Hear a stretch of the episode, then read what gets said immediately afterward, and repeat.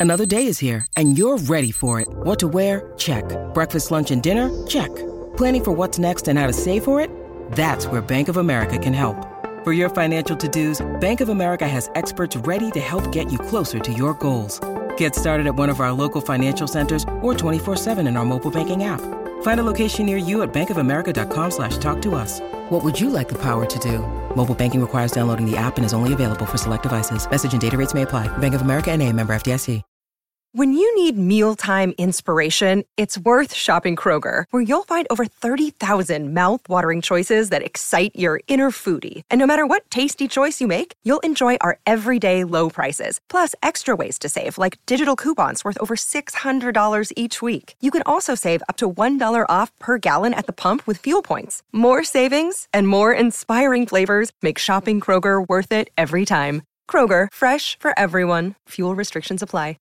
What's up, friends? Before we hop into the show, got to tell you about our friends over at Lightshade Dispensary, where they have Escape Artist, which is the highest awarded topical brand in Colorado, t- prioritizing quality and consistency. They have ratios available in one to one and high ratio CBD 20 to 1. They also have 11 Denver metro locations, and you can check them out at lightshade.com. And you can use the code DNVR for 25% off all non sale items over on their website, lightshade.com, or over in one of their 11 stores. And check out their Barnum location. It's their newest and their biggest location, one block off 6th and Federal, where they have specialty products not offered at other locations. So check them out and use that code DNVR for 25% off.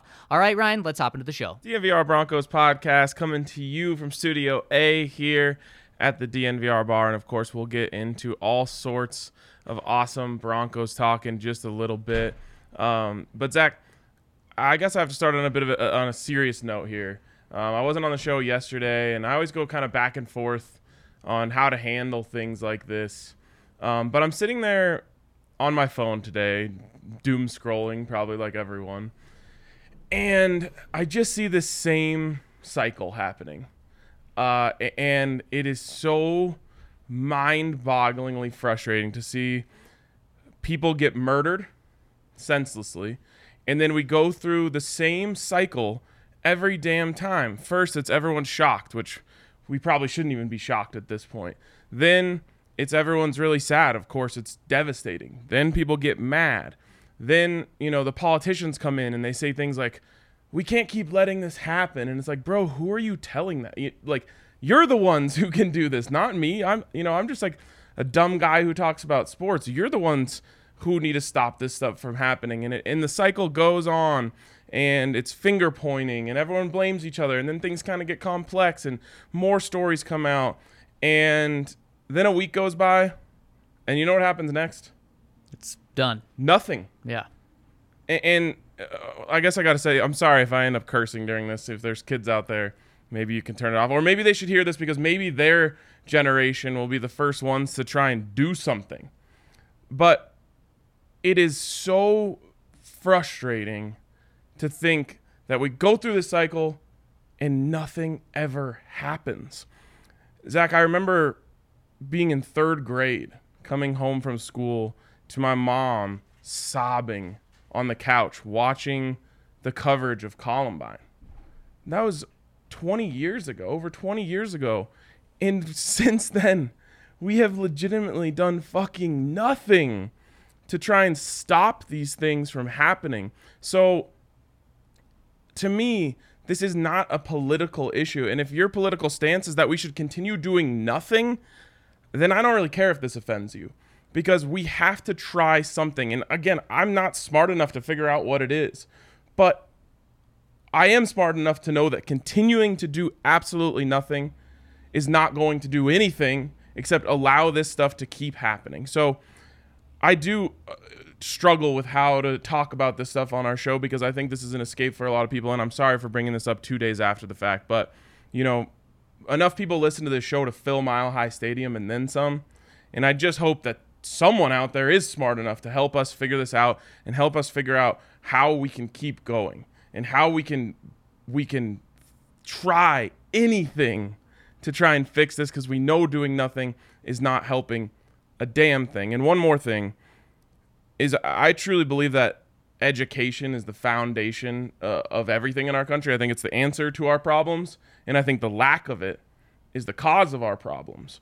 And the way that we are going to have better educations with better teachers, in the way that we treat our teachers, the way that we pay our teachers, we pay them like shit, we treat them like shit, and we push the so many of the great ones out of the profession. I have friends who are in this profession who are leaving it, not be, not only because bad pay, not only because they get treated poorly, but also because they have to go in there with the thought that they might be in the in the middle of an active shooter situation at any time. You know, they have to go through these horrific moments where they're told like, "Hey, if one of your students is out of the classroom and they come knocking on the door during one of these drills, you have to leave them out there." That's horrific. And because of all this shit and, and we can't even do anything, can't even try something to protect them. So that's all I have to say is let's just please try something because all the all that is doing is pushing great teachers away, killing our kids, and exacerbating our problem. Yeah, and, and Ryan, very well said on, on all of that. And I talked to my mom, who's a, a teacher in an el- elementary school as well, Tuesday night, uh, and we we talked about what happened. And then we just went into, into different conversation about different parts of her life. And she just brought up this story out of nowhere that for the first time in her multiple decades long career at school, her and her students got to watch a butterfly come out of its cocoon that afternoon. and the first thing I thought of was just how how different that was from what happened in Texas and how heartbreaking and how that's exactly what classrooms should be like. Should be full of that. It, I feel like a butterfly coming out of its cocoon is the most peaceful thing ever. And, and especially when you have elementary kids watching it happen, it's exactly what it should be like, not what students and teachers are afraid of now. And so when you talk about something needs to be done, something needs to be done in the in this cycle, I completely agree with you. And one of those things that that can be done from our standard or, or in this community is just not stop talking about it because I don't know how I personally can change the laws right now. You're right. The politicians are the ones that can change those, and they're the ones that kind of talk to us. Okay, something needs to happen. It's like, no, something needs to happen. You look at look in the mirror, just like you said. And one of the things that we can do is just not let that die and we have this awesome community like you said that that can continue that conversation hopefully there's people in our community that can give us ways of things we can do as a community because we have a lot of power here yeah absolutely so thank you guys for giving us the platform to speak about this kind of thing and and understanding that some things um, have to be addressed and and you know some things are bigger than sports with that being said these are always the worst uh, we will have to talk about sports today, uh, which is a nice escape uh, for everyone. So let's do it. Um, let's let's jump into a little Broncos talk here, Zach. Um, God, I hate these transitions. But yesterday, I found it to be a very interesting comment from uh, DJ Jones, and I respect you know his uh, passion and his um, fortitude. But DJ Jones yesterday said he believes, and you can you can give us the full quote. He believes the Broncos can have the best defensive line in the league. Yep, he that's exactly what he said. He said we can be the best defensive line in the NFL as long as we continue to work hard, stay healthy, and lean on each other. We can be the best. And then he just continued to go on about how special this group can be, how good he can be, how good Dre'Mont Jones can be, and it's a true belief. He he's not just saying that coming out of left field. He truly believes that, Ryan. Do you believe that, Zach? I don't. I don't. And and, and when, when you break it down, I think there's a few components that you need to have a great defensive line, and we can break those down. All right. So both of us don't agree. The Broncos aren't going to have the best defensive line in the league this year. So I guess let's move the question. How good can they be? Um, because I think they can be very good, but I just think from a top end talent perspective, we don't even know who the third starter is at this point. Yep. So from right then and there, I have to say, all right, DJ, I love it. Um, I hope you're right, but let's take a step back and at least figure out who the third guy on the defensive line is before we can say that it's going to be the best in the league. And really quick, Ryan Jose in the comment section says, "Are edge rushers considered on the defensive line?" No, I don't think so. Uh, in a three-four, they're not. You have the three defensive linemen, and then you have your edge rushers. Yeah, and that complicates things because if you run a 4-3, you get four defensive linemen. So you, right then and there, you have a chance to, you know, be better. But let's just say if the Broncos switch to that right now, Bradley Chubb's probably going to defensive end, but then maybe the Broncos have two holes on their defensive line right, instead. Right, exactly. So it's three. It's DJ Jones, it's Dre'Mont Jones, and hope Hopefully, hopefully someone else named hopefully Jones. another Jones. exactly. And so, Ryan, you're right. That's one of the components the Broncos are missing is a full starting defensive line. Trade for Chris Jones and let's get this thing Oh going. man, that and that's the other component that they're missing is a game wrecker. In order to be the best defensive line in the NFL, you have to have a game wrecker. And honestly, on the defensive line, there's not many. There's a handful. And of course, Aaron Donald is the one everyone thinks of. Chris Jones is another one. In fact, I saw a bold prediction from a national reporter this this week that said this will be Chris Jones's last year with the Chiefs. Hmm. What if he did join the Broncos? I don't know if they'll have the money with Russ, but Call up Neil Smith, my guy. Ooh, that would be yes, that would be incredible. And then they would have a full starting defensive line. Then they would have a game wrecker, and then you have to have complementary pieces. When I mean complementary pieces, I mean someone great in run defense. They do have that. DJ Jones is great in run defense. Dre'Mont Jones.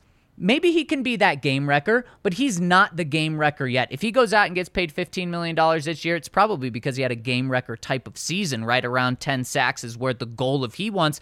But until we get there, until we see it, Broncos are missing a game wrecker. Uh, and then the depth it's not it, th- there's some good depth pieces but it's not like you look and you say wow they are six deep and, and they are really strong all over Yeah.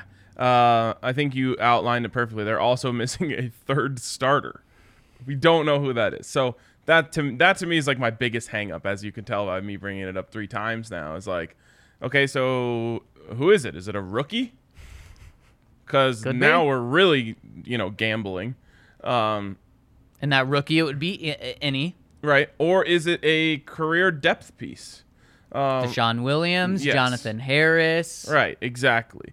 Uh, and the truth is, no matter what the answer, obviously, any is the most exciting answer Yep. um, with the highest upside. But it also has he also probably would you would say he has the the lowest downside because we don't know what he is in the NFL like we do with the DeShawn Williams uh, or any of those other guys. So that's my big that's my number one hang up there. But like you said, where I am truly concerned is at the quality of pass rush they have from there.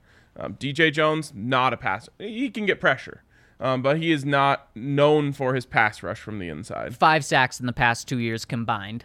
Exactly. Uh, Dre'Mont Jones obviously has a high ceiling there. Has yet to show himself to be a. Is it fair to even say? I guess he is a mid tier. He has definitely not shown himself to be top tier or even like Correct. second tier. Correct. Um, so th- all of that combines to say, like, to me, if this is a top half of the league defensive line, I'm probably happy with it. Mm. And and that's not a knock on those guys. It's just like where it, where are we where I guess where is the the top end production coming from? We know that DJ Jones is going to plug it up in the middle and make it difficult to run the ball. That's great.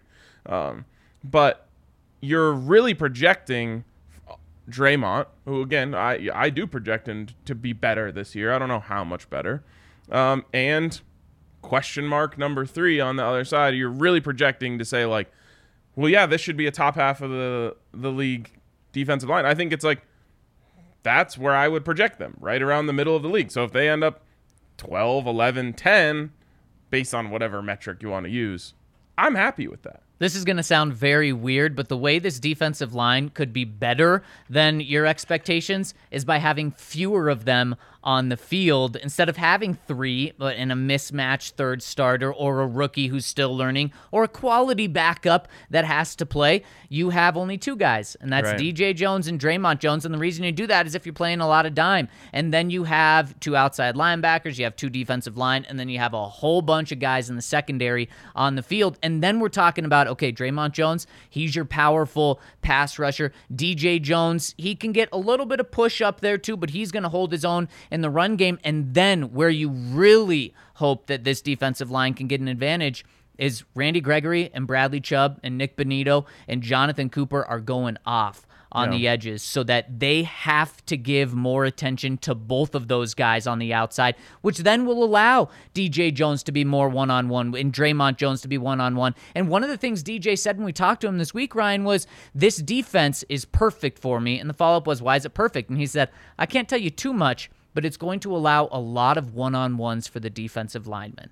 And so I have to imagine that means there's a lot of one on ones because the pass rush is taking up a lot of attention from the offensive line. And then if that happens, that's how DJ Jones gets to five sacks, which is his goal this season. That's how Dre'Mont Jones approaches or gets to 10 sacks, which is his goal this season. And my question to you, Ryan, is both of those guys, and we just talked to Javonte Williams today. When asked about his individual goals, he said, I just want to win a Super Bowl. Most times, when you ask guys about individual goals, they don't tell you. These guys, very open about it. Dre'Mont wants to get to 10 plus sacks. DJ Jones wants to get to 5 plus sacks. What's more likely? Uh, Dre'Mont, Why? because he uh, has flashed pass rushing ability.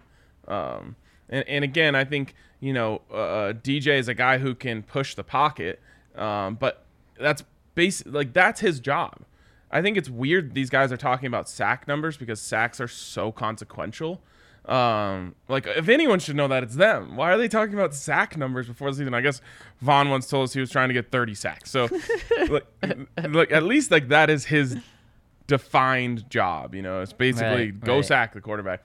These guys, their job was a lot more nuanced than that, in my opinion. So it's like it's like Russ saying his goal is to get five rushing touchdowns. exactly, exactly. Or it's like, um, I don't know. It, it'd be like me talking about like retweets. You know, like, Mm, Right, like right. I guess like it is kind of part of my job. sure, but sure. um, it's the more of, you have, probably the better. Right. Yeah. I mean, no one t- like no one ever tells me like, hey, you better be getting a hundred retweets a day, or you're not doing your job. You don't get those mandatory emails from management.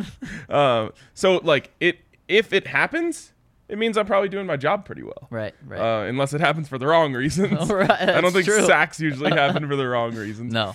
But if it happens, it means they're doing their job well, likely. Mm-hmm. But if it doesn't, it doesn't necessarily mean they aren't doing their job well. Right. And so I think it's a weird thing. I think of all people that should know that it's football players. right, that right. you know, like your job isn't really that dependent on getting sacks. The guys outside of you, that's more their job than yours. Um, and so for me, it's like I I lean Dre'Mont. I think he could do it, but I I just think it should be like if if I'm a a, a defensive lineman, someone's asked me like, hey, what's your goal this year? I would say like I don't know. I want us to be the best defensive line in the league or something like that. That's like what that. DJ Jones said, baby. Right, right. um, but they're also still sitting there talking about sacks, and it's like you're just there's so much that goes into a sack. It is so consequential.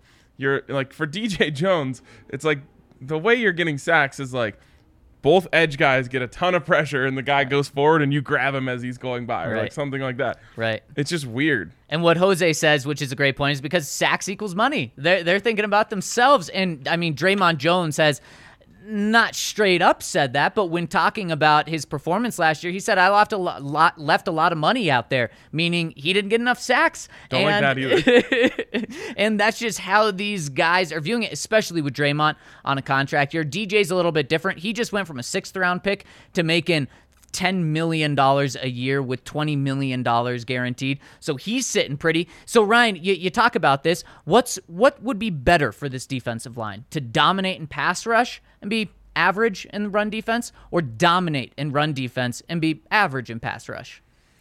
Oh, this is such a hard question um, because my gut, my instant reaction is dominate run defense, make other teams one dimensional, and I think I'll stay there. Maybe the teams you're playing are already one dimensional. Right. Half of your schedule is is built off of one dimensional teams, and I don't even really think they care. Like, I think if the Chiefs go up against a team that is really good at stopping the run, they're like.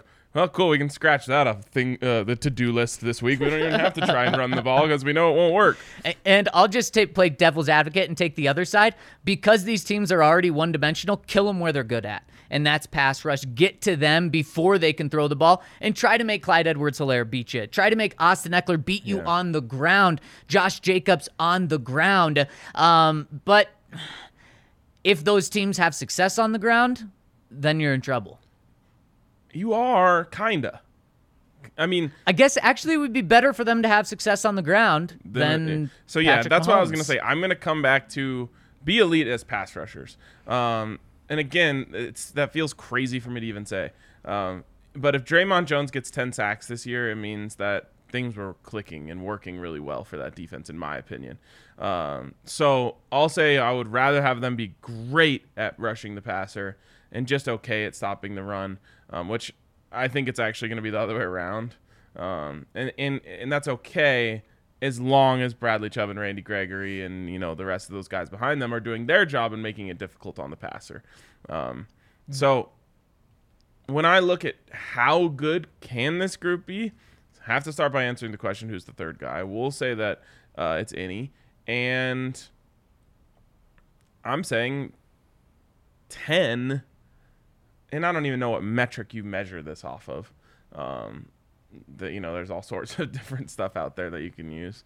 Um, uh, I'm saying ten is probably right around their ceiling. So here's how it goes above that to be an even higher ceiling. And I don't expect this to happen. That's why I agree with you. Uh, here's how it happens, though, is any picks up where he left off in college, which is such a difficult thing to ask any player to do, especially stats from college to stats in the NFL. And any is not going to do this, but last year he had nine sacks in college, which is incredible coming from a defensive lineman at any level, uh, definitely college as well. If he's able to have six sacks this year, that would be what Dre'Mont Jones did last year with, Right. with with six and a half. That would be incredible. And then if Dre'Mont Jones takes that step up where he's at 10 sacks and he is that dominant type of beast on the inside, and then you have DJ Jones great in the run game, and then you have any who's an above average defensive lineman, okay? There's your formula right there because I think the Broncos' depth is good enough to be depth. I don't think they're good enough to step in and be the starters on this defensive line,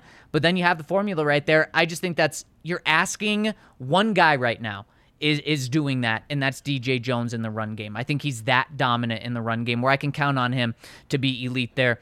Dre'Mont Jones, you're asking him to take a big step up from about six sacks a season to ten. That's a huge jump, what he which he's not there yet. And then any, he's a rookie. I, I don't expect him to get come in and have six sacks. And when I say six sacks, I'm talking about the pressures that come with it and, and being that type of player. Yeah, I think the one thing that this group really lacks is star power, and so you need one of these guys to emerge as a star. Um, and, and I also think it's fair to say they traded away the best piece on this line. Now it was a very worthy trade, uh, and, and I've said countless times that I don't, even, you know, I don't miss them, but I think it's true. Shelby Harris would have been the best player on the uh, going into the year on paper. We said he's the best player on the line. And then you feel really good about this line because Certainly then would. Any is a backup right now with his piece. development. Then you're saying, okay, when he steps in next year or two years from now to be that starter, you can expect six sacks out of him potentially. But now he's in that he he you got to microwave his development right now. Yeah, exactly. So, um, Shelby was probably the closest thing they had to a star. Now they, you know, DJ maybe should be a star. The dude's, you know, was in the NFC Championship game last year, and no one heard of him until the Broncos signed him. yep. Yeah. Um, so he's not a star, although maybe he could be. But it's really, to me, it just comes up comes down to Dre'Mont. If this group is going to be anywhere near their potential, Dre'Mont Jones needs to be a name that is talked about on, you know, the 100 national broadcasts that the Broncos play on this year. Uh, when they're when they're talking about, hey, here are the impact players, you know, they bring up a little graphic. Like Dre'Mont Jones needs to be on that. He does. And so DJ Jones was with arguably the best defensive line these past few years out in San Francisco. And I'm not talking about the edge guys and Nick Bosa. I'm talking about De- DeForest Buckner, or Arik Armstead, Javon Kinlaw, which, which that's been crazy this week with Javon Kinlaw. Can you give me a spark notes? I'm just like cow. seeing the shrapnel and I don't understand. So I think this reporter, I don't remember the name, his name. Grant Cohn? Yes, Grant Cohn has Cohn? been. Uh, he really gets on players' nerves, and he said something to Kinlaw as he walked off the field during OTAs this week, or in in the locker room. And I I, I don't know what he said to him, but that pissed Kinlaw off. And so he was doing like a.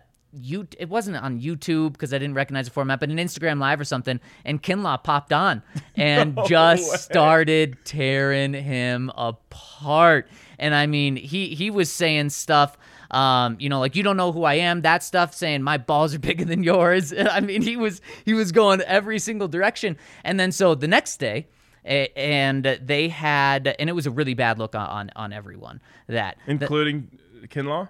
Oh yeah. Yeah, it was, right. it, it, it, was a really bad look. And then the next day, John Lynch had both of them in his office. Oh my god! To, to settle this, yeah, I, am just shocked they didn't pull credentials. I, I feel like it Broncos, bro, your your bro, credentials are gone. There's no way if this happens that results in us getting a meeting with George Paton. Right, right, right. George Paton and one of their star players, yes. one on one, and they apparently uh, Cohn uh, s- said that they shook hands at the end and they're all good. And then I think Kinlaw last night said like. Uh, someone told me that Kinlaw said, uh, "Yeah, I, they told me to shake his hand, so we're not all good." and when this was all happening, uh, other players on the 49ers were coming out in his defense saying, Yeah, I this, saw George this, Kittle. Like, that's like one of the things I right. saw. I'm like, what right. is going on here? And I think there were even more teammates. And so when you have all of that happening, it's like, okay, this probably wasn't just one comment that was taken the wrong way. Again, I don't know enough about this to truly have a stance.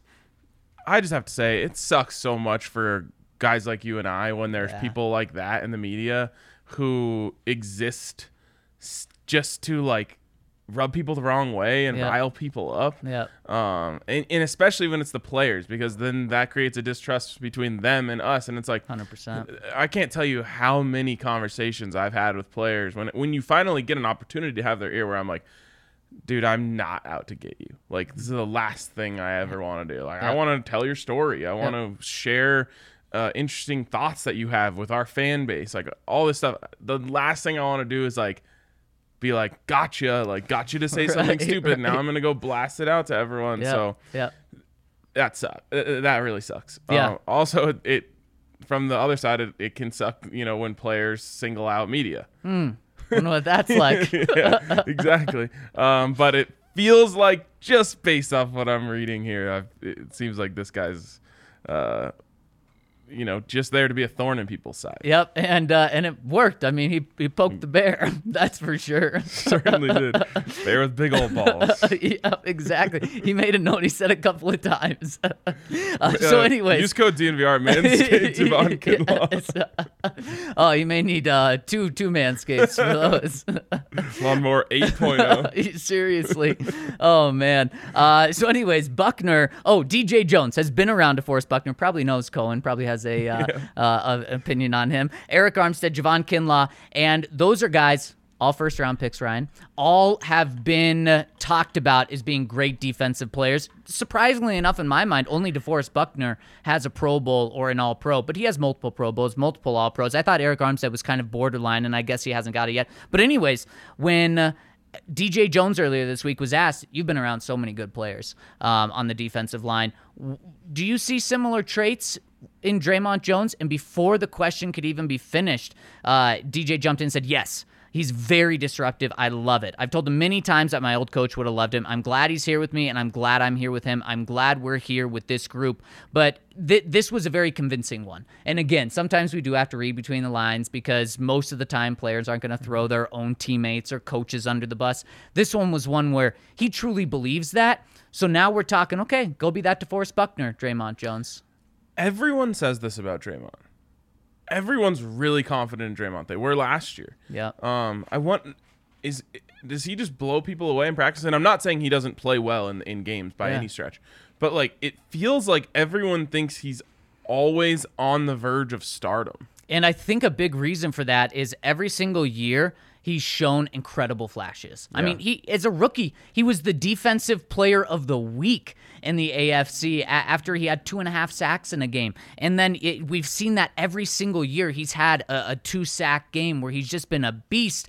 And it's not that he disappears the rest of the time, it's just not that beastly performance. And obviously, no one, especially defensive lineman, is not going to get two sacks every single week. But he'll go, I think the beginning of last year, he went like almost the first half of the season without a sack. And then he finished really strong. But in order to be great, and in order to get 10 sacks, last year he had five and a half. If he would have done what he did in the second half of the season, the whole season, that's you you can ask for that. That's 11 sacks. That's doable, but he's only did it in half a season. Yeah.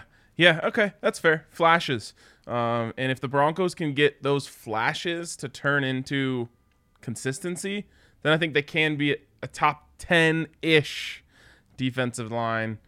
Love to be able to say they could be number one. I just don't. I mean, just even if you take DJ Jones out of San Francisco, listen to some of those names that you listed off. Yeah. Uh, those are you know big time players um, that the Broncos I think are aspiring to be. Right. E- exactly. All right. Uh, want to remind you guys to come hang out at the DNVR bar tomorrow. Whoo, tomorrow. Uh, gonna, gonna be a big one. I, I said it this morning. I tweeted out. I'm like, this is gonna be the longest Thursday ever because tomorrow morning we have the DNVR golf tournament, which is gonna be 10 out of 10 fun, and that'll lead that'll do a great job of taking out some of the Right, anxiety right, and yep. weight Yep. for Game Six. Avs Blues down here at the bar. Um, the homie from the Madden League, Jarrell, came through last night. Um, Nice. not like necessarily an Avs guy, a big Yeah. Broncos guy, and just kind of soaked in the atmosphere. And he was Yeah. like, "Dude, this is amazing." So shout out Jarrell for coming out. Um, but if you come down here, you see this place uh, during a game like this, you'll be your your jaw's gonna hit the floor just about how cool it is. It's the only thing that's even close to what it's like to be at the stadium. You know, there was a media member when I was at Broncos earlier today saying, "Yeah, it's you know, it's a bummer the Avs blew it, but it's a bummer for my schedule now because I have to work on Friday night." And I was thinking, "Oh man, there's the, the it's awesome. Like it's a bummer that the Avs lost for sure. Yeah. uh, especially the fashion they did. It's it's terrible. I'll talk to you about it in a second, but."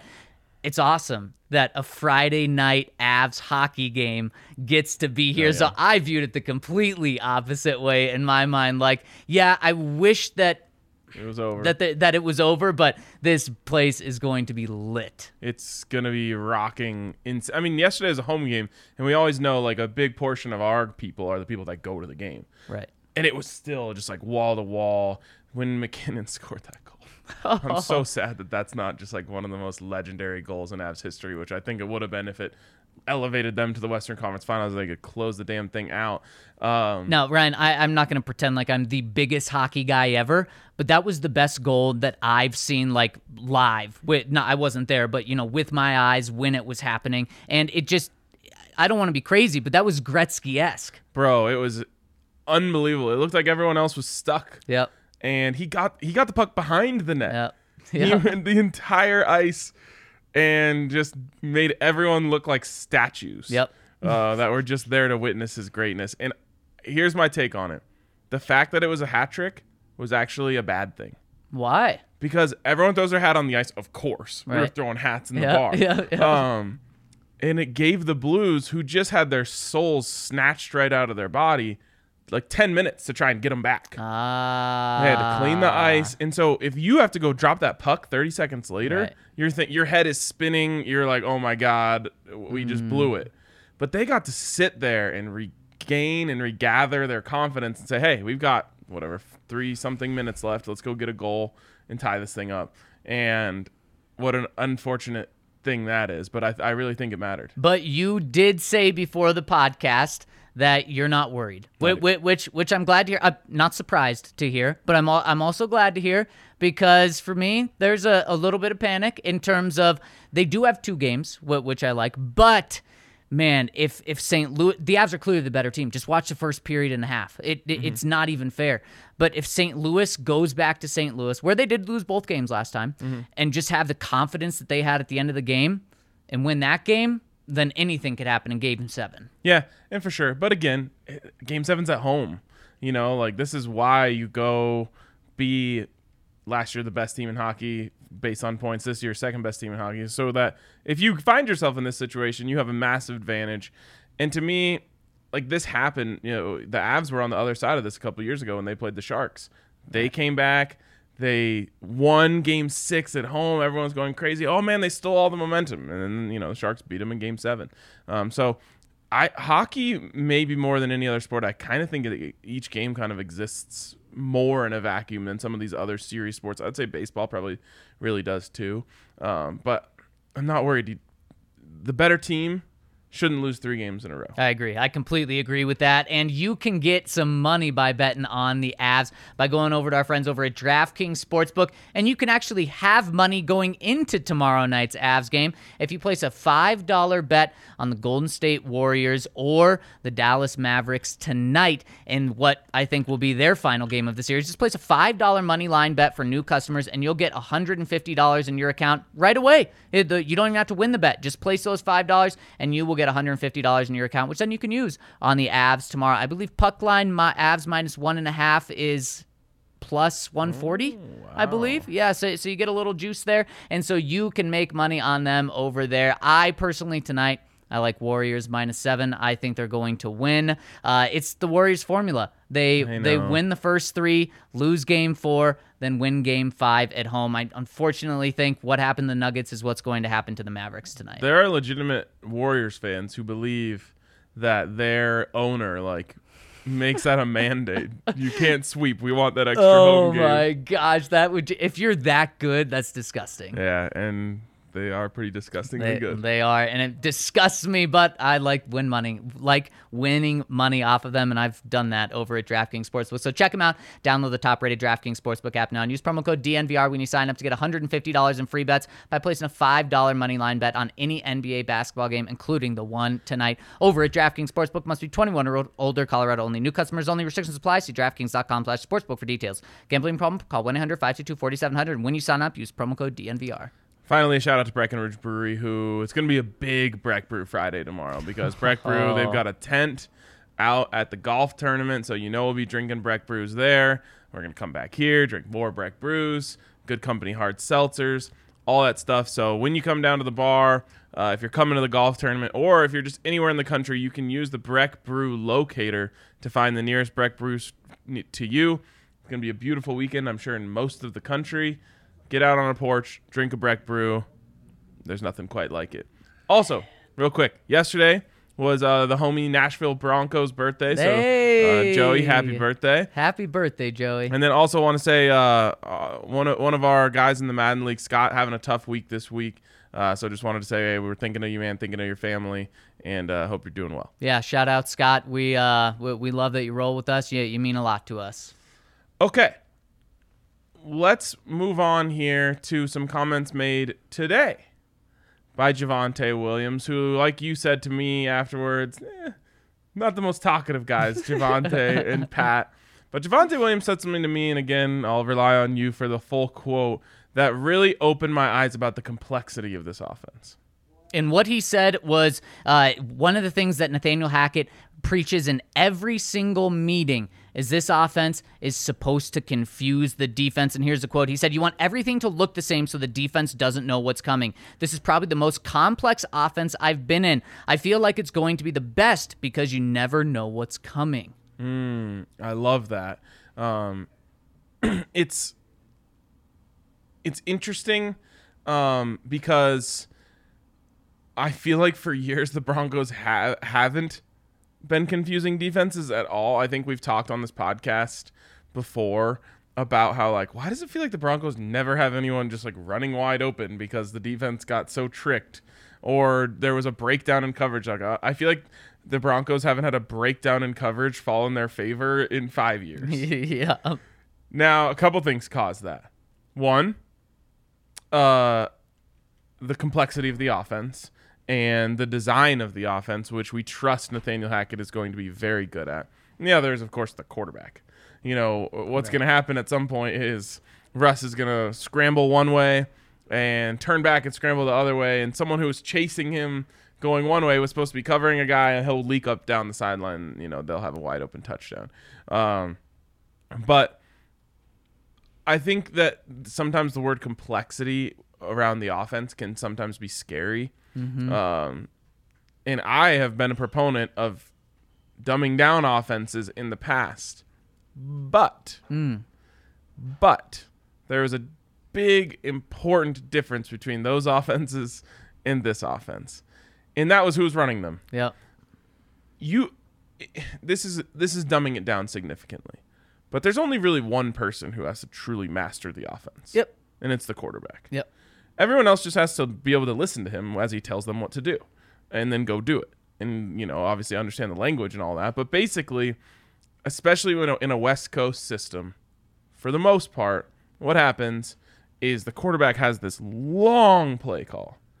And the reason it's long is because it's the quarterback's job to tell every person what they're doing on the play. Now, not necessarily like, hey, the guard, you're blocking this guy, but essentially the route for each receiver, you know, if it's play action, which side is it going to, all that jazz. And when it was Paxton Lynch running the offense, I was like banging my head saying, he can't do that. Eight play Paxton. yes, eh, figure something else out because you cannot. uh, You're just you're setting yourself and him up for failure by asking him to do that. He can't do it. Figure something else out. He was looking up, you know, pictures of like Lee Corso and Kate Upton on the sideline at Memphis. He can't do that.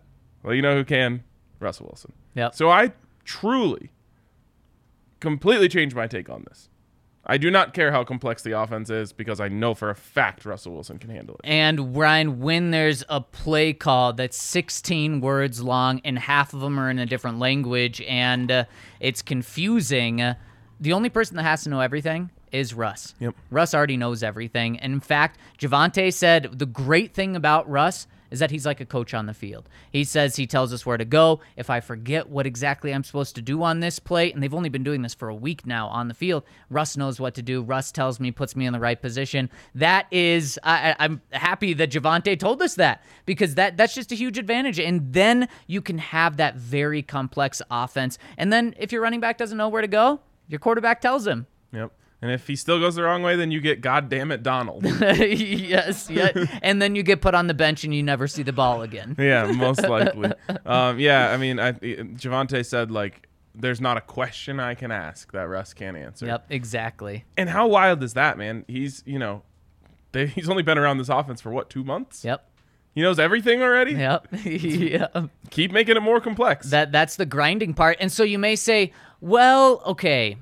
Uh, How's Javonte supposed to know exactly what hold to hit though? Because Russ can't follow him as the play's going. And this is one thing that's encouraging about this is when Javonte was asked about, okay, you're going into a new system, not just a new playbook, but a new system of outside zone. Uh, i- i- is it going to be tough? How much of a transition is it, it is for you? He said it's really just get the ball and run to the open hole. People try to complicate it and make it more than it is. So the Love that. actual like when the play's going isn't that much more complicated at all. It's the pre-snap stuff. It's trying to disguise it. It's Nathaniel Hackett and Russell Wilson creating plays that look the exact same, and then instead of going a far right handoff zone to Javonte Williams, then you break that back, and in half a second, Russ is on the other side of the field with a wide open tight end that, that's that's gone across the field. Yeah, I mean, this stuff is is pretty simple in terms of like game theory or whatever you want to call it.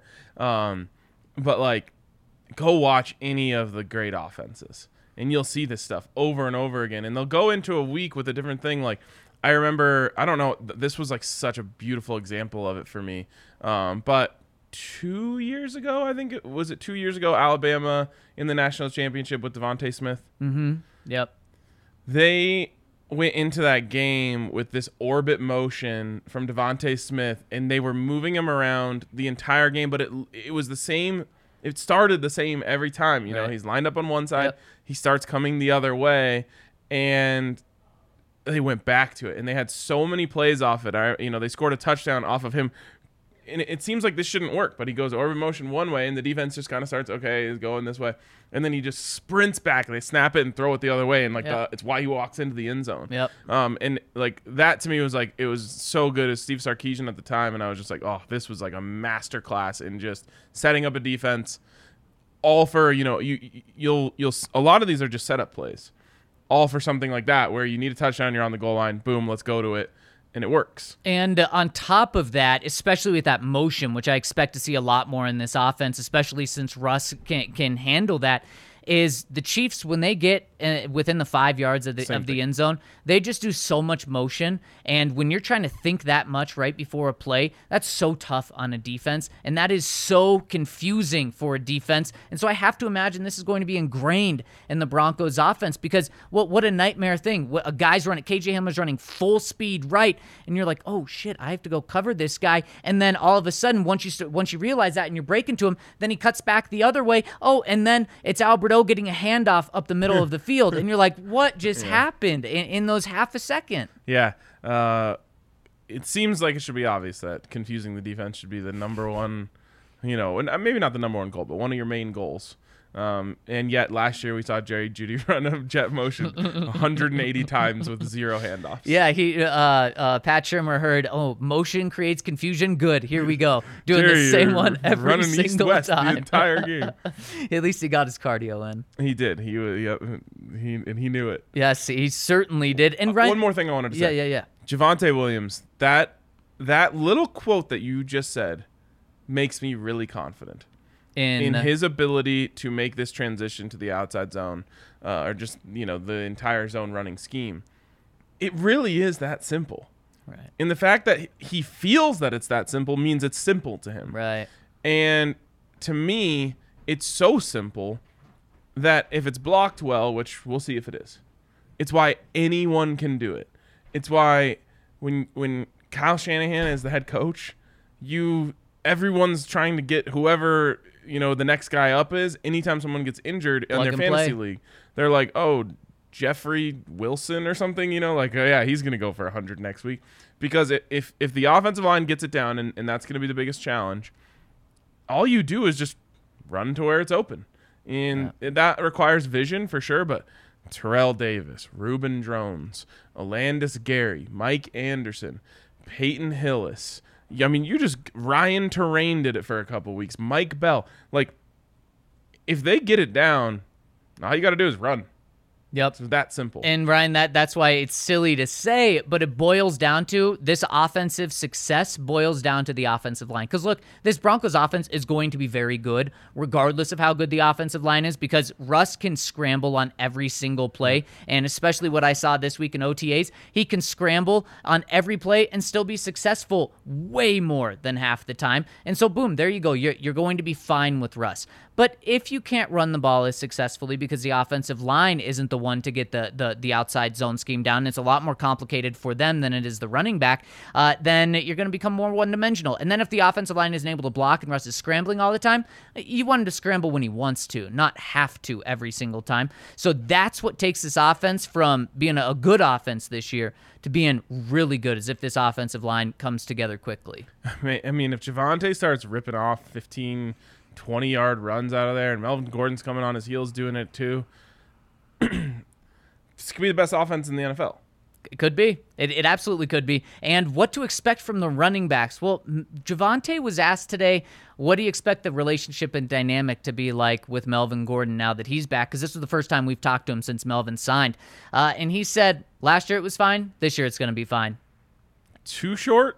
Uh, Yeah, yeah, and, and, and and it was kind of like he made it clear that there was no follow up there. Like he, he didn't want to follow up. I, I should have we should have followed up. The the media dropped the ball just a little bit there. Um, but it, it was interesting. And and then he he asked about his individual expectations. He said, "I just want to win a Super Bowl." Uh, he he's had that mindset all the way. Uh, These 14 months in the NFL of just, I'm all about the team, so you love that. But one of the things he dropped in about the running backs role was the running backs have a lot more on their plate this year. He said, We're pretty much running backs and wide receivers now. So that also tells me, okay, it's what we've been talking about. Russ is going to eat from passing the ball, and the way they're going to integrate these running backs is by throwing them the ball in the passing game. Of course, they're going to run the ball as well, but Ryan, you've been saying kind of 60 40 potentially for this split. Uh, it may be even more than that because of they use 5% of their running plays as now passing plays, just an extension of the running game. That's fair.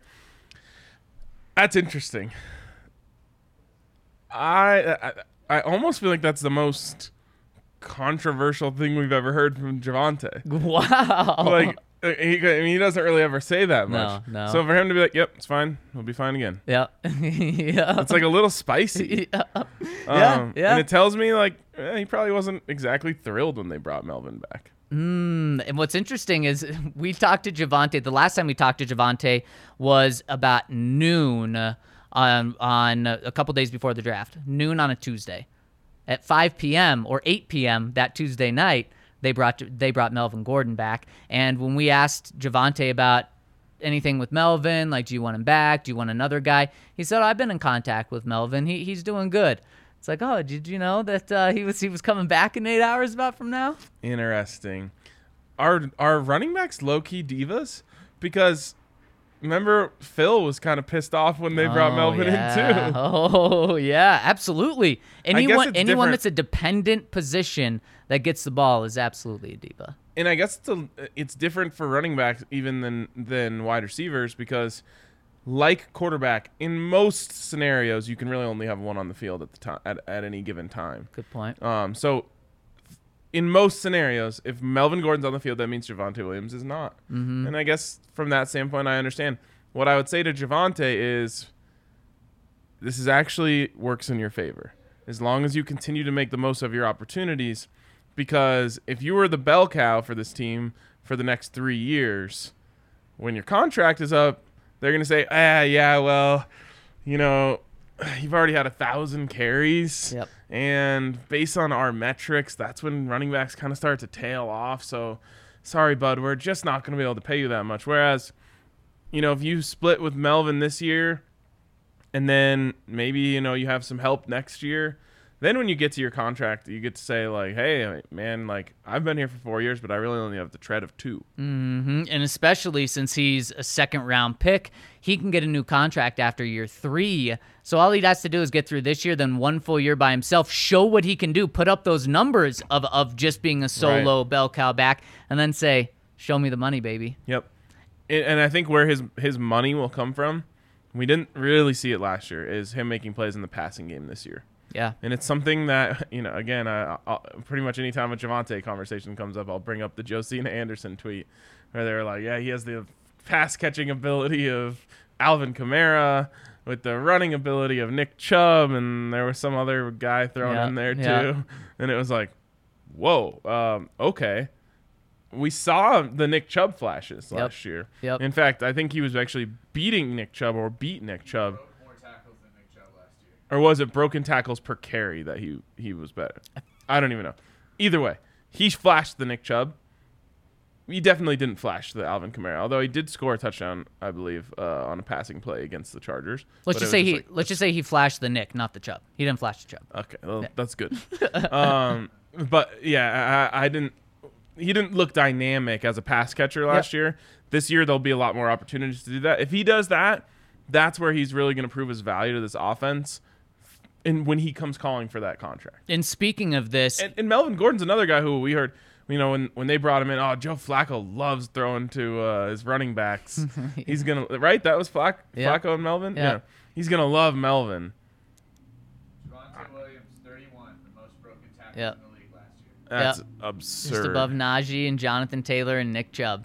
Look at that list, man. Yep. Javonte Williams, Najee Harris, Jonathan Taylor, Nick Chubb. And one of the things And Alvin look, Kamara. look at the uh, attempts that he had. He had 203 attempts, the exact same amount as Melvin Gordon. Uh, you had 300 for all of those other guys outside of Kamara.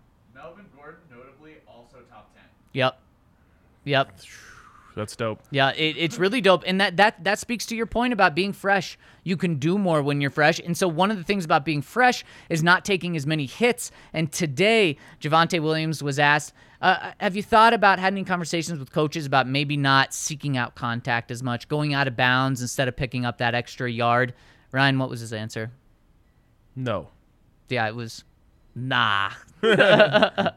Um, He, he's like, that's not my game. That that's not what got me here. What got me here is this, and I'm gonna keep doing it. Jose checking me a little bit said Javonte had three receiving TDs. I think I can remember two of them.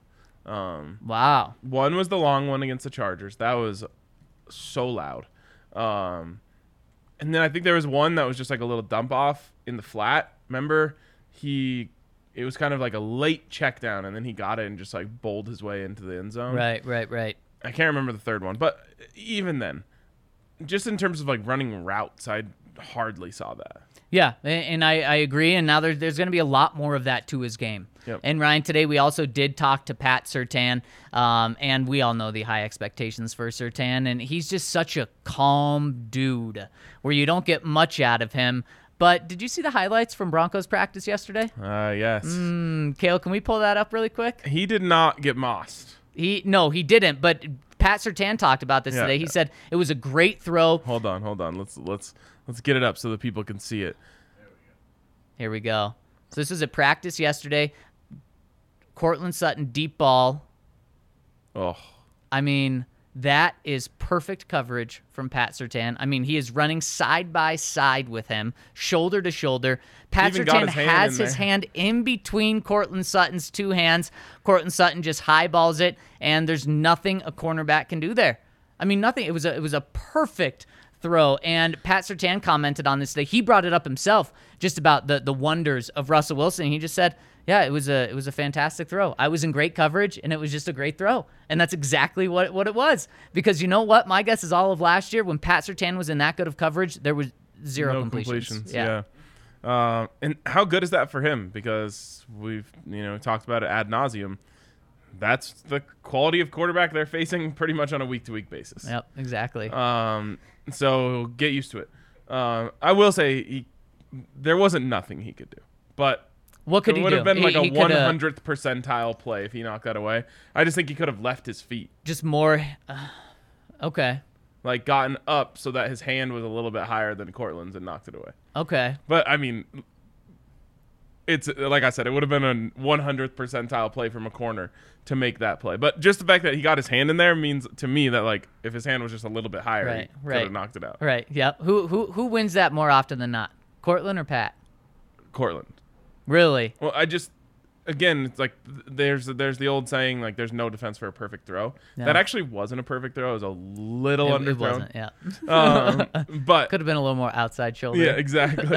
um, but I you know I, I think the offense has a huge advantage in those in those scenarios. hmm And I love it. I love that that the Broncos are going to have that matchup of Courtland and Surtain every single day. Man, iron sharpens iron. Yep, that's exactly what Pat said today Yeah, too. yeah, yeah. That I like. I thought that was like an original thing when Demarcus Ware said it, but I don't. uh, That's everywhere. Yeah, I thought it was too, and I think it's just something that's been around forever. I mean, I'm pretty sure it's biblical. right. So yeah, um, it's like iron sharpens iron as one man sharpens another man, or something like that. Wow. Straight up in the Bible. Wow, impressive. Yeah, I've used it in a lead. What you know, had this- That's a Demarcus uh, three fourteen. Hey, there we go. Or wouldn't it be uh 394? Yeah, oh, Yeah, nice, yeah, yeah. solid. So nine four. Is Yeah, a- nine four. is that a thing? um, okay. Anything else from those two guys today that you wanted to touch on? That's about it. Okay. All right. Quiet guys. Uh, let's give a shout out to Green Mountain Dental, uh, the best and family owned dentist group in the metro area. And when you sign up for a cleaning, x ray, and exam over there, Green Mountain Dental, they'll hook you up with a free Sonicare toothbrush. It's a great value in itself. Um, but also, you'll find your new dentist out here in the metro area, just 15 minutes outside of Denver, uh, really downtown Denver over there in Lakewood. Um, great spot they have. They'll treat you great. They'll treat you like family. They're part of the DNVR family. They've supported us as long as anyone almost. Uh, and so we really appreciate when you guys go and support them over at Green Mountain Dental Group. Absolutely. And Ryan, one of the things we also support is everyone tuning in with us, whether you're live, whether you're on the podcast side. And if you are tuning in live right now, please hit us with a thumbs up on YouTube. It really helps us. Hit that subscribe button and also turn on alerts because sometimes Broncos change their media availability time like they did today, which makes us change our show time. So if you want to know anytime we're going live, hit us on that alert so you know when we go live. And also, you're tuning in on iTunes, Spotify, hit us with a five star review. We would really appreciate that. We really appreciate every single one of you tuning in with us every day. Love you. Um, we randomly the other day, I don't know if this was a mistake, if this was you. Uh oh. Someone, I, I swear someone was trying to give us a five star review. Like Okay. the, the, the paragraph that they wrote with it was like the nicest stuff ever. It was just a three star review. Wait, you think I was on there giving myself no, a three no, star I'm saying review? I was talking to the Oh, person. okay, Maybe okay. it was like maybe if you recently left Huh. an iTunes review, go check, make sure it was the right amount of stars. wow, that would break our streak, wouldn't it? The I think streak, we have a pretty good streak. the streak, yeah, has sadly been broken. Oh no! Maybe Gotta start a new it. streak. Maybe- Yep, there we go. There we go. We had like 30 consecutive five star reviews, Just tough to do on iTunes. which like I feel like that should have bumped up our our overall rating, yeah, but uh, it didn't. So that's that's pretty good though. we need like yeah, that's because we have so many reviews. Yeah, exactly. We need like 50 straight five star reviews. So help us out. It's on you. Yes. Um, or we can just create a bunch of burners. There we go. Let's do, let's do when we come back with seven thousand reviews next Monday. We'll know why. Everyone's like, "Where's Kale been?" We're like, "Guys, he's working on a special project." Uh, now let's hop into the comments from the people. First one coming in from Mark It Snatch says, "Hey guys, what member of the Minnesota Vikings is still waiting on a call from Canton? Uh, I don't know. Kirk Cousins? um, Is uh, uh Randy Moss is in? he's absolutely. Um, yeah. I mean, oh, here we go. Jared Allen. okay. because didn't he have a 21 sack season or something? like he almost season. broke the record. Jared Allen was dope, Yep, he was. And, he was fun. And then he went to the Chiefs, and it it sucked because he was dope. Was he good for them? I don't remember, Okay. but he was still like the dope guy. yeah, yeah. He's fun. He was fun. We need more Mm-hmm. fun players. Uh, Is Cris Carter in the hall? I was gonna ask that too. I Yes, honestly don't. oh, he, is. Okay. I'm pretty sure he got in. Yeah, Yeah, I mean he was really good. I mean Yeah. I think he, he was to Randy Moss what DeMarcus Ware was to Von Miller. I think. mmm. Yeah, So- I like that. Give got to give him a little of a little bit of an assist there. All right, from Melbourne Bronco. Hey boys, how good, like really, how good is the footage of Russell Wilson throwing deep, hitting targets? And who is this Peter King character? Add him to the list of Broncos haters that will eat their words. How good uh, is the footage? Well, there was another one yesterday that he threw a little short too. yeah, It was like the first one of the highlight. It was just against air. yeah. Um, but I mean, he completed that one to Courtland. It was a that was like a ninety-five percentile throw. And that was like a 95 yard throw as well. I Oh, think that's why it was one? short. yes, Fair. that was just a moon ball. Props to Broncos for making it look like it literally went over a different planet. Yeah, it basically did. It threw it over the mountains. And Ryan, Peter King, Henry and I talked about this yesterday. Oh, Pete. Has the there's two things that I think will uh, tickle your fancy. One of them, well, we'll start with the non not as egregious one. Broncos at 14th in power rankings. Do you realize where 14th is, Ryan? That is slightly above average. Yeah. I mean, average would be 16th. who? What were the teams surrounding them? Um, what th- this is kind of a subset of that. The Las Vegas Raiders, one spot ahead. Mm, So that means the Broncos were the fourth team in the AFC West. Yikes. Um, there's a lot of people out there having this take, and again, I mean, uh, I'm sure there's a bunch of people that have the opposite take. Um, and someone has to be last in the AFC West, so it's going to be a musical chairs. I'm sure no one's putting the Chiefs there. Um, but 14th, man, no way. Yeah. Everyone in the AFC West is a top 10 team, in my opinion. That's exactly what I said. Yep, and th- that's the conclusion we came down to where these other teams can be good, but you're also going to be good. And we put out a pod poll last night of who's better right now, the Broncos or the Bengals. Now, it's a Broncos poll. Uh, 75% said Broncos. The Bengals were just in the Super Bowl, but I made the argument on the podcast yesterday as well. I take the Broncos. Because I, I think the Ravens win the division this year. Interesting. I I don't know. The Bengals the Joe Burrow effect is so strong, but we haven't even been able to see what the Russell Wilson effect is on is on the Broncos. Right. Um so I mean, I think it's a t- like they play 10 times, it's going to be close. Yep, yep. I, I agree. And so I, I had the Broncos going up six spots from where Peter King was. I had them about seven or eight in the power rankings. And now the one thing that'll really piss you off he doesn't have the Chiefs first in the AFC West. Okay. He doesn't have the Raiders first in the AFC West. He has the Chargers first in the AFC West.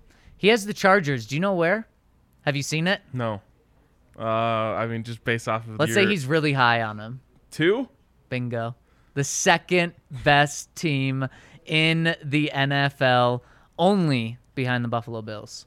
These people are out of their gourds, dude. What are we doing here? so in, in our Madden chat, we had someone calling me out saying, "Wow, Zach saying the Chargers are a Super Bowl contender here on yesterday's pod." And Ryan's like, "Yeah, of course he does it when I'm not on the pod." and I'm like, "Whoa!" I, I actually said that in a way that was against the Chargers, where I I, I don't think they should be number two here. Yeah. I'm like, I think they're really good and can be Super Bowl contenders this year. But number two coming into the year, I do agree with with a lot of things you say about the Chargers. They have to prove it and uh, to be the second best team after missing the playoffs last year, they're not there yet. Now, I can say that while also saying that I think you should be so scared of them. I think you have to be aware of them. I don't think you have to be scared of them. Um, here's here's where I'm really confused about the national narrative around the Chargers. Everyone keeps talking about Justin Herbert, who is rightfully awesome. Mm-hmm. He's really good. He, I mean, that game against the Raiders was like just a heroic performance. But then they turn around and talk about Brandon Staley. Like, oh, they got this great young coach, and he's so special. And I'm like, they had him last year. What? So they had a great coach and a great quarterback. The two things you need to win in the NFL, and they missed the playoffs. One thing, only one of these things can be true. Justin Herbert is great, or Brandon Staley is great. One of them can't be because they missed the playoffs, and it's obviously not Justin Herbert. I don't know whether to take the uh, try to defend the Chargers or just drop it right now. I think what they may say is two things about Brandon Staley. It was his rookie season, so kind of give him a break, uh, whether that's fair or not. And the second thing they would say is so many of the things he did broke the wrong way. It's going to level out, and when it levels out, what's that going to do? And then you could make the case against that, though, of saying if you made all the wrong decisions, isn't that really bad coaching? Yeah, I mean, just betting on like a, a regression or a progression to the mean is a weak eight, a weak case for why a team's going to be good. Uh, I think they are going to be better than they were last year, just based on personnel. They got their team is better. Right. Um, but I just hate this idea that like Brandon Brandon Staley, because he had some dope quotes, which he did, is a great coach. That's fair. That that's fair. Unfortunately, I'm scared of Brandon Staley. Um, and re- really, I, I I I didn't realize this until I saw this this week. No one has more passing yards in the history of the NFL in their first two seasons than Justin Herbert. That's why you don't have to stop the run. That's exactly yes, exactly. Next one from Vash the man says, "Yo, yo, yo, my boys, what's up? No question. Just wanted to let y'all know what I meant when I said sweet corn. What I meant to say was street corn. so glad to fix that mix-up. Again, street corn, not sweet corn. Cali, street corn is the best. Peace, love, and chicken grease. I'm out. Hmm. I actually didn't know street corn was a California thing. Did you? No, Okay, so then it. I've I- had I- like I- Mexican street corn. Right, exactly. Yeah. But, But, but I mean, ca- a lot of California food Yeah. is an extension of Mexican food. So I like where you're coming from, Vash the man. I really like street corn, but I don't feel like it fits into the region since we didn't know it was Southern California. What's the name of the corn? Like the Mexican corn with like, it's got the crema on there, and then like the spicy like Does it have the cojita Right, cheese? yeah, yeah, yeah. yeah, yeah. Isn't that isn't that? Uh, street corn. I think there's oh, is it a is it a lote? Is it a lote Oh, elote. Lote, yes. That's number one way to prepare corn. Wait, I thought that was street corn. I it, I think that is a type of. Okay, corn. okay, okay. Yeah, it's so good. That's It is so so good. oh my goodness. Next one, a long one from Bronco Tiz. Says, hey guys, the fifth possible ownership group was announced, and while they don't have the capital that Rob Walton has, Matt Ishbia was Ishbia. Ish, Ishbia I have would, no idea. would, in my opinion, be the best option for Broncos fans. Let's look at what he built. And Broncos Tiz has some insight uh, uh, about about this ownership group. So let's take a look here. Uh, he was a United whole, Wholesale Mortgage. It had 12. Okay, he started at United Wholesale Mortgage that had 12 employees in 2003. Today they have over 9,000 employees. He grew it to be the second largest mortgage mortgage lender in the country and the largest wholesale lender in the country. Now, if he follows the strategy he used with the Broncos, we'll be the winner for many years to come. A few of the highlights on how he built them. He hired talent around him to help build the company. He listens to the talent around him, including Dar- Jerry Jones. No, no, he's saying he's the anti. Oh, the Dan anti. Okay, okay, Jones. okay. He invests in the company. He listens to what his customers and fans in this case want, uh, and he invests in his customers. In addition, many don't realize Matt is also a national champion. He was part of the 2000 Michigan State National Championship basketball team, although he was a reserve. He averaged two minutes of playing time. Uh, he- Respect. um, Matt Cleaves credits Mateen Cleaves. Oh, Mateen Cleaves credits Matt with helping him come back from shoulder from, or from injury stronger than ever due to Matt's relentless working in the and with Mateen during his recovery. Those traits are what, in my opinion, make a great leader and what we want. Let's remember, guys like Robert Kraft and Pat Bowlen didn't come from a strong football background, just great leaders that built great organizations. Well, I'm really uh, happy for Matt that he got his moment in the sun here in the comment section because this will probably be the last we ever hear. Because Rob Walton's Yes. just gonna write the check. yes. I'll, I'll tell you what though, and it, it, always has to have this caveat. If Rob Walton decides at some point in this bidding process he doesn't want it, uh, Matt and his brother are legitimate contenders because combined they have over $10 billion. And so that's in the range with these other people, these other groups, until you talk about Rob Walton, who has seven times that by himself. Listen, I loved everything. I mean, a lot of that stuff was just like standard like business. Um, the the part that really struck a chord with me is that he was a former athlete. Um, like I, that that that tracks for me. He's young too. He's Yep. 40 he's 42, I believe. young, successful, former athlete. You know, you can you can paint a picture in your head of how this guy ends up really connecting with players and being like the cool owner uh, without being the overbearing owner. Um, I love it all. It's all for naught. Unless Rob Walton like forgets to show up to the auction. And we're having the second round of bids come in in just a couple of weeks, Ryan. So this is this is heating up. Kinda. Yeah, yeah you're right. I guess uh, Rob Walton's bank account is heating up to dump about five billion dollars. Yeah, I was gonna say like this whole thing is such a weird song and dance to me. I just ask everyone, put in your like if I'm Rod Walton, I'm like everyone put in your highest bid, the most you could possibly go. Okay, I'll give a, a million more than that.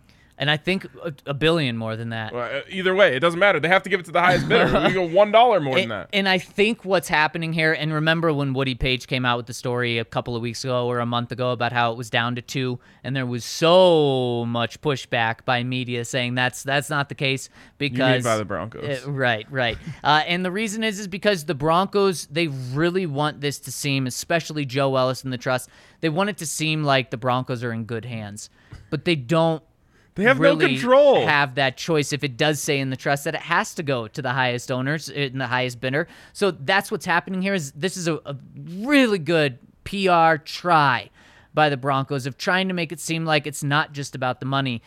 But I do agree if it does say it in the trust, it's Rob Walton. no one's like gonna be mad at the Broncos for giving it to Rob Walton because he bid more than everyone else because it says in the bylines of the trust that that's what they have to do. So no one would have been like, I can't believe this is just like a money grab. Like no, there's no world in which Joe Ellis can be like, we really like this Matt guy and just give it to. It doesn't exist. So there's like, why are people coming to tour the facilities? Why is any of this happening? Just everyone put in your highest bid. They're trying. They're just trying to do the PR thing, Ryan. You're well, reading I'm right through it. it. You're trying. You're reading right through it. Oh man, and Ryan, what's happened in Denver this week with uh, Tim Connolly leaving? It's just it's made me open my eyes a little more to just how important this truly is. It's not something we can come here and talk about every day. It's not even something we can come here and talk about every week because there hasn't been an update outside of this update, which we just talked about in, in weeks from now. But man, just because you're rich doesn't mean you're going to be a good owner. Stan Kroenke is, I believe, the third richest owner in the NFL.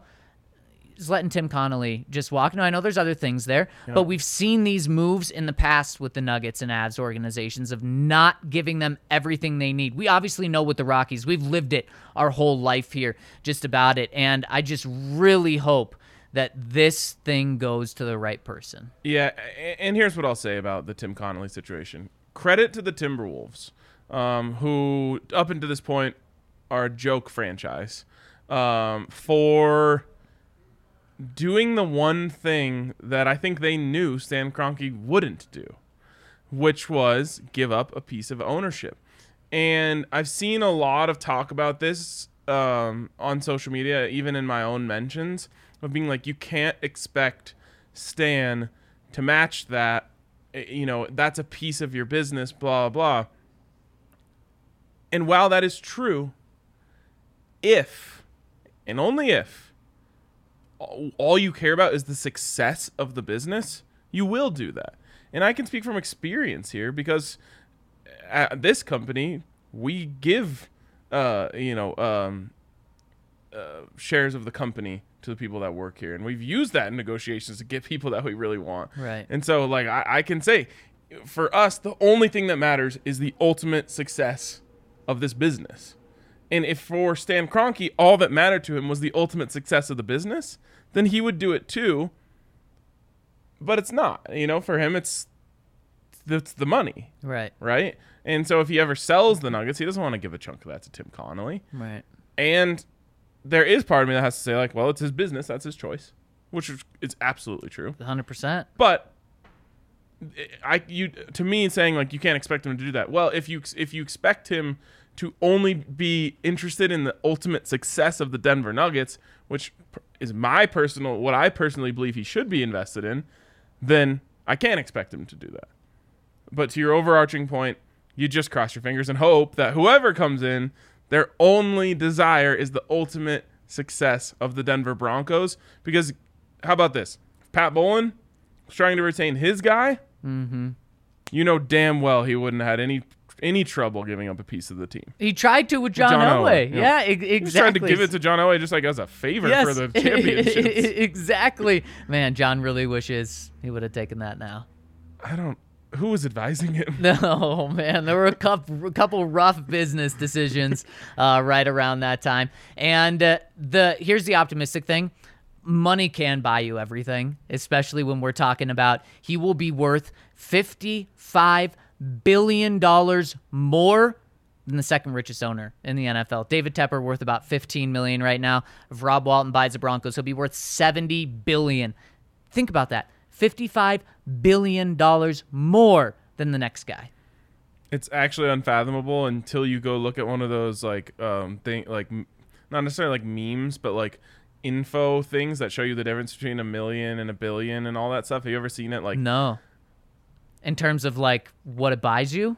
No, just in terms of like what a billion really is. Like I've seen one that's like rice, and it's like each one of these kernels of rice is one million dollars, Right, or right. Grains of rice is Right. one million dollars, and it shows you like oh, on one side here's one million dollars, that's one grain of rice, and Yeah. then it shows you like this giant pile of rice, and it's like that's a billion, and it's just like when you think of having fifty five Yep. of those more than the next person, like the wealth is unfathomable Yeah. and you just hope that he'd be like oh yeah okay well i'll i'll take 10 billion of my dollar you know he's gonna spend six on Yep. the on the broncos and he's just like i'm just set like 10 billion of my wealth aside just make sure the broncos are are winning yep, exactly. Especially he's 77 years old. He could view this as not a 10-year bit- run. Exactly. Let's go, baby.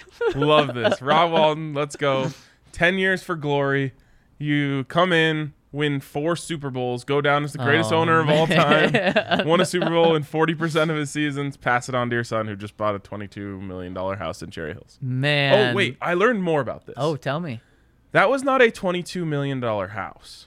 Was it like 10? That was a twenty-two million dollar plot of land. No way. Yes. That Oh, I believe goodness. encompasses like four lots. Wow. With homes on them?